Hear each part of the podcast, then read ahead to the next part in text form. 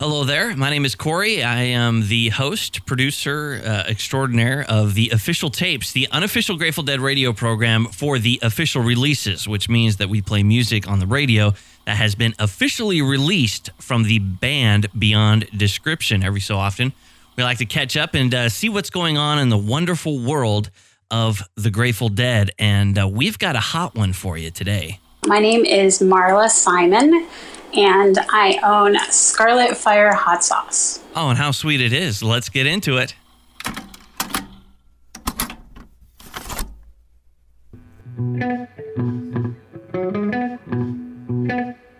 When I try and explain it to people that it's two different songs of Scarlet Begonias and Fire on the Mountain, and they were played together for the first time in 1977, and since then, they are often played together, and when people write down the two songs next to each other on a set list, it just basically becomes Scarlet Fire.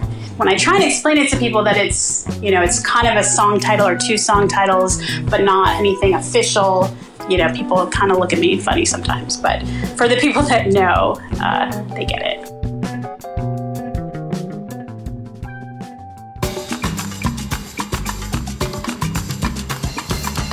It is a vinegar-based hot sauce, which is important to note because there are a lot of hot sauces these days that are made in different ways. There's lacto-fermented hot sauces and sauces that don't even have any vinegar in there at all. So it's kind of a classic style vinegar-based hot sauce. And the ingredients are, the primary chili is Fresno pepper. And then there's a little bit of habanero that has been fermented. There is a little bit of Thai chili, and then some carrot and garlic, a little sea salt. And yeah, it's pretty simple, but all those ingredients combined make just a pretty balanced hot sauce. It's, you know, it's not overly salty. There's no added sugar. It's pretty clean tasting. I get a lot of people telling me that, you know, they don't normally like hot sauce, but now they love this hot sauce. So it's kind of a, you know, I like to say it's approachable for people that maybe wouldn't normally eat hot sauce.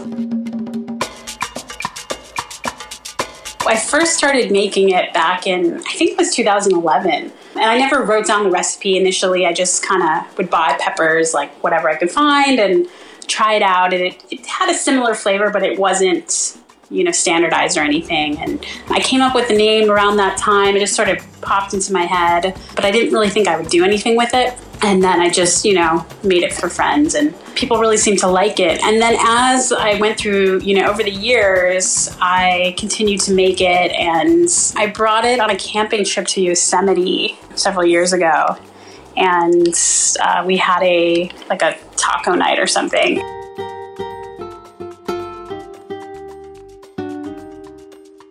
Yeah, I brought a bottle and a squeeze bottle, and everyone tried it, and people had really good feedback. That was like the first kind of time anyone tasted it. And I've asked friends that were there if they really even remember that I had it, and they don't. Most of them don't really remember that exact moment, but I remember it.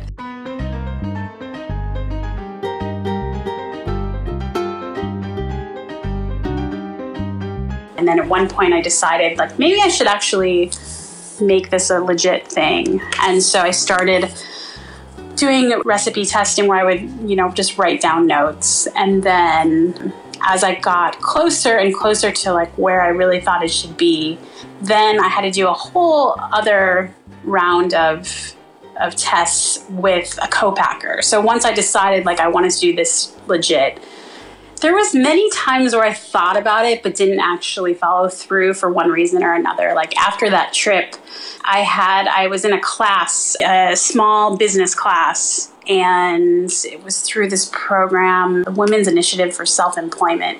I started working on a business plan for a sauce company, and that was, I think, back in 2011. And then I ended up getting that job working for the Cooking Channel. I had to drop out of the class, and so I finished the business plan, and I was still working on it, but I just got sidetracked, and then I ended up getting this job at the culinary school, and So I started it up and then put it down like many times. And then finally, a couple years ago is when I decided, okay, like, let's really do this. Then I hooked up with a co-packing facility, and I've worked with a few different ones. And they are basically someone who has a facility. They usually sell their own products as well, but not always. And they have the, you know, the FDA approval and the state approval, and they are a licensed facility. So I don't have to own a manufacturing plant or anything. And so I worked with a couple different ones along the way to kind of fine tune the recipe.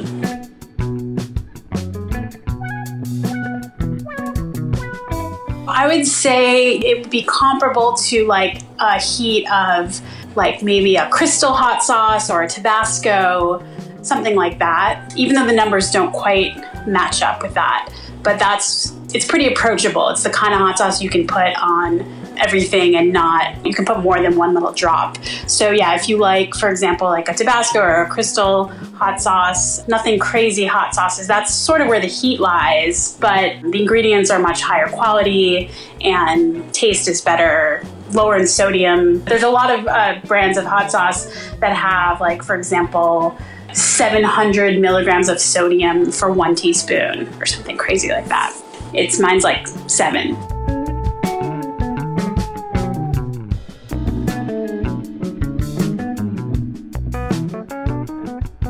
With sort of my search for the perfect hot sauce it's more about the flavor than the heat. So, you know, there's a lot of those crazy hot sauces, which there's chili heads that they want like the most Scoville, highest on the Scoville chart, and then they want the spiciest, hottest scorpion peppers, and, you know, they don't really care about the flavor or the palate or anything like that. But I think it's all about a good balance of heat and flavor. So my hot sauce, even though the name may sound like it's really spicy, it's actually not that hot. There is this Scoville rating chart, and typically used to grade the heat of a whole pepper. And so, like, the top of the list, you have like the Carolina Reaper and like the Trinidad Scorpion pepper, and then the ghost pepper. And they keep coming out with new ones. And they, you know, these go up to like 2 million plus heat units. And I had my hot sauce tested, and just to see where it came in on this scale. And it was kind of a surprise. The lab that tested it said that Scarlet Fire was only about, I think, 1,300 heat units versus like 2 million plus. And so I asked, I had them actually do it a second time just to make sure that it was correct, because it feels like it's hotter than that to me. Like, just to give you an example, like a jalapeno, I think, is about like 7,000 or 8,000. So it seemed really low to me. And then they wrote back to me with this whole explanation of why it's hard to really test a hot sauce, because once you blend it up with other ingredients, and it can be really misleading. I tested a lot of different peppers just for my own use. Started off using more habanero, and then I experimented with the Fresno peppers, which I really liked. But yeah, it's a pretty unique blend, and it took me a lot of years to get to this exact recipe. I've tried many different things over the years, and initially I had no intention of selling it. I just kind of made it for myself and gave it as gifts.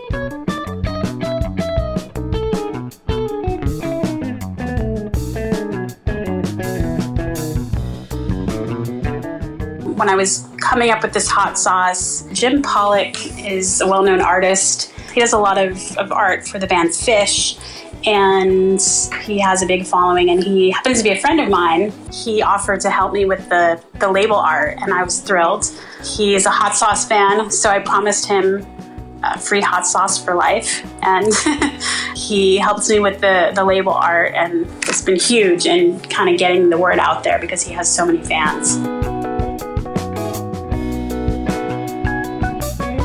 So officially, it wasn't until going back to last summer, I did a Kickstarter.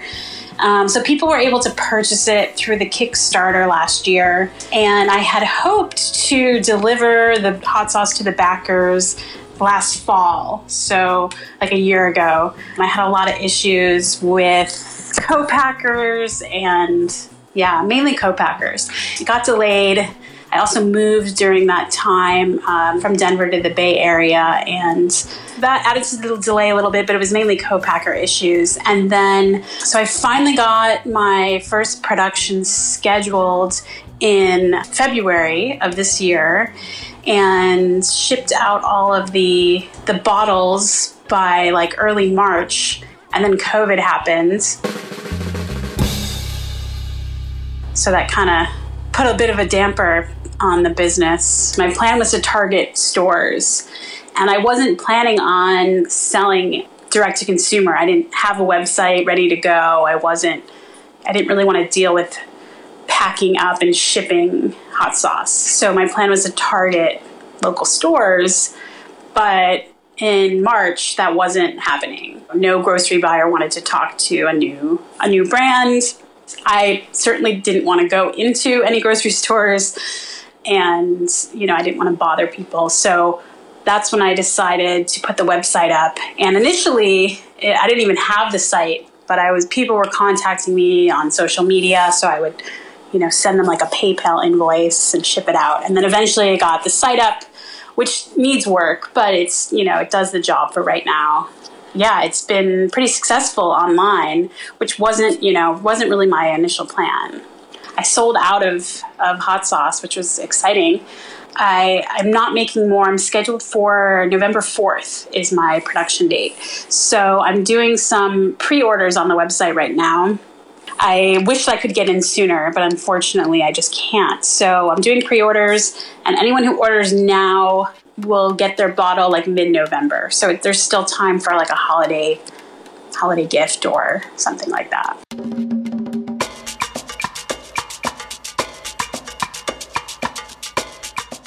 It is a one-person operation, and it's funny when people reach out to me for questions, they don't know that it's coming like directly to me. I don't have any employees or anything. It's all me. Someday I would like to. There's a lot of people that have helped me along the way. I can't say I did this all myself, but as far as my company goes, it's just me.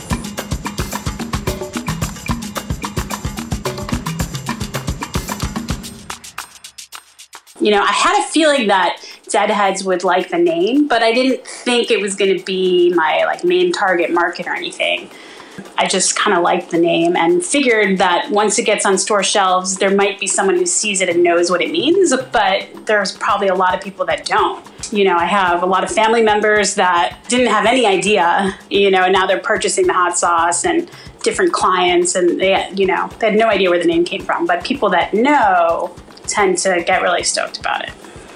It's kind of similar to the way I named my other company, Fresh Beats. I didn't expect that only music fans were going to want to hire me as a personal chef. And, most people don't even pick up on that. So it kind of doesn't even do much in that regard. But it doesn't always go over that well. People don't pick up on that usually. I get a lot of questions about, why am I obsessed with beets? And, do I only cook beets and stuff like that? When you are a chef, it's similar to being a musician. That makes sense. And that you are creating the same dish over and over usually, but it's always a little bit different, the same way like a jam might be a little different, or a live version. So I guess you could say that, you could compare like a good live music show to a good chef versus going to like the kind of show where they do the same set every night. Might be something like going to eat at an Applebee's or, I love to travel. And in 2012, I was working as a chef instructor at a culinary school in Denver at the Art Institute. And I had an opportunity to travel to China with a group of 11 chefs from different campuses all over the U.S. And we were hosted by the Chinese Hotel Association. And we participated in 2 different trade shows, and we did some cultural exchanges, and we had an experience where we worked with some Chinese chefs, and we prepared food. We taught them to make certain dishes, and then they taught us. So they requested things that they wanted us to show them Western dishes and vice versa. So I did a demonstration on how to make Southern fried chicken and coleslaw. That's what they requested. And then one of the things that I remember they made for us was soup dumplings. And so, yeah, it was a pretty cool experience. And then Thailand, I went and I trained with a chef on the island of Koh Samui, and Chef Rung. And I basically for like a week straight, I just cooked Thai food with her like all day, every day. And I think it was actually like 9 days possibly that I was there. And then I traveled around Thailand and Vietnam for a few weeks afterwards.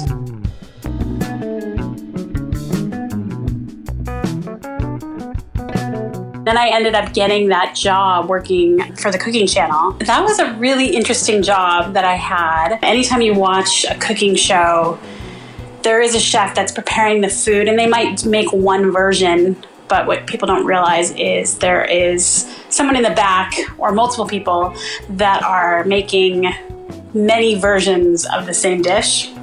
Like they stop the camera and bring in different phases of each dish. So if there's a stir fry, for example, we would have to prepare 5 different stages of that stir fry and have it ready to go, and then one final version to kind of bring out there when the TV chef finishes what they're doing. I was working on a TV show called Easy Chinese San Francisco, and it was filmed on location throughout San Francisco. And we basically worked out of wherever we were on that specific day. And we had an RV and we were all over the place. My job was a lot of like sourcing ingredients and then preparing food for the screen, basically.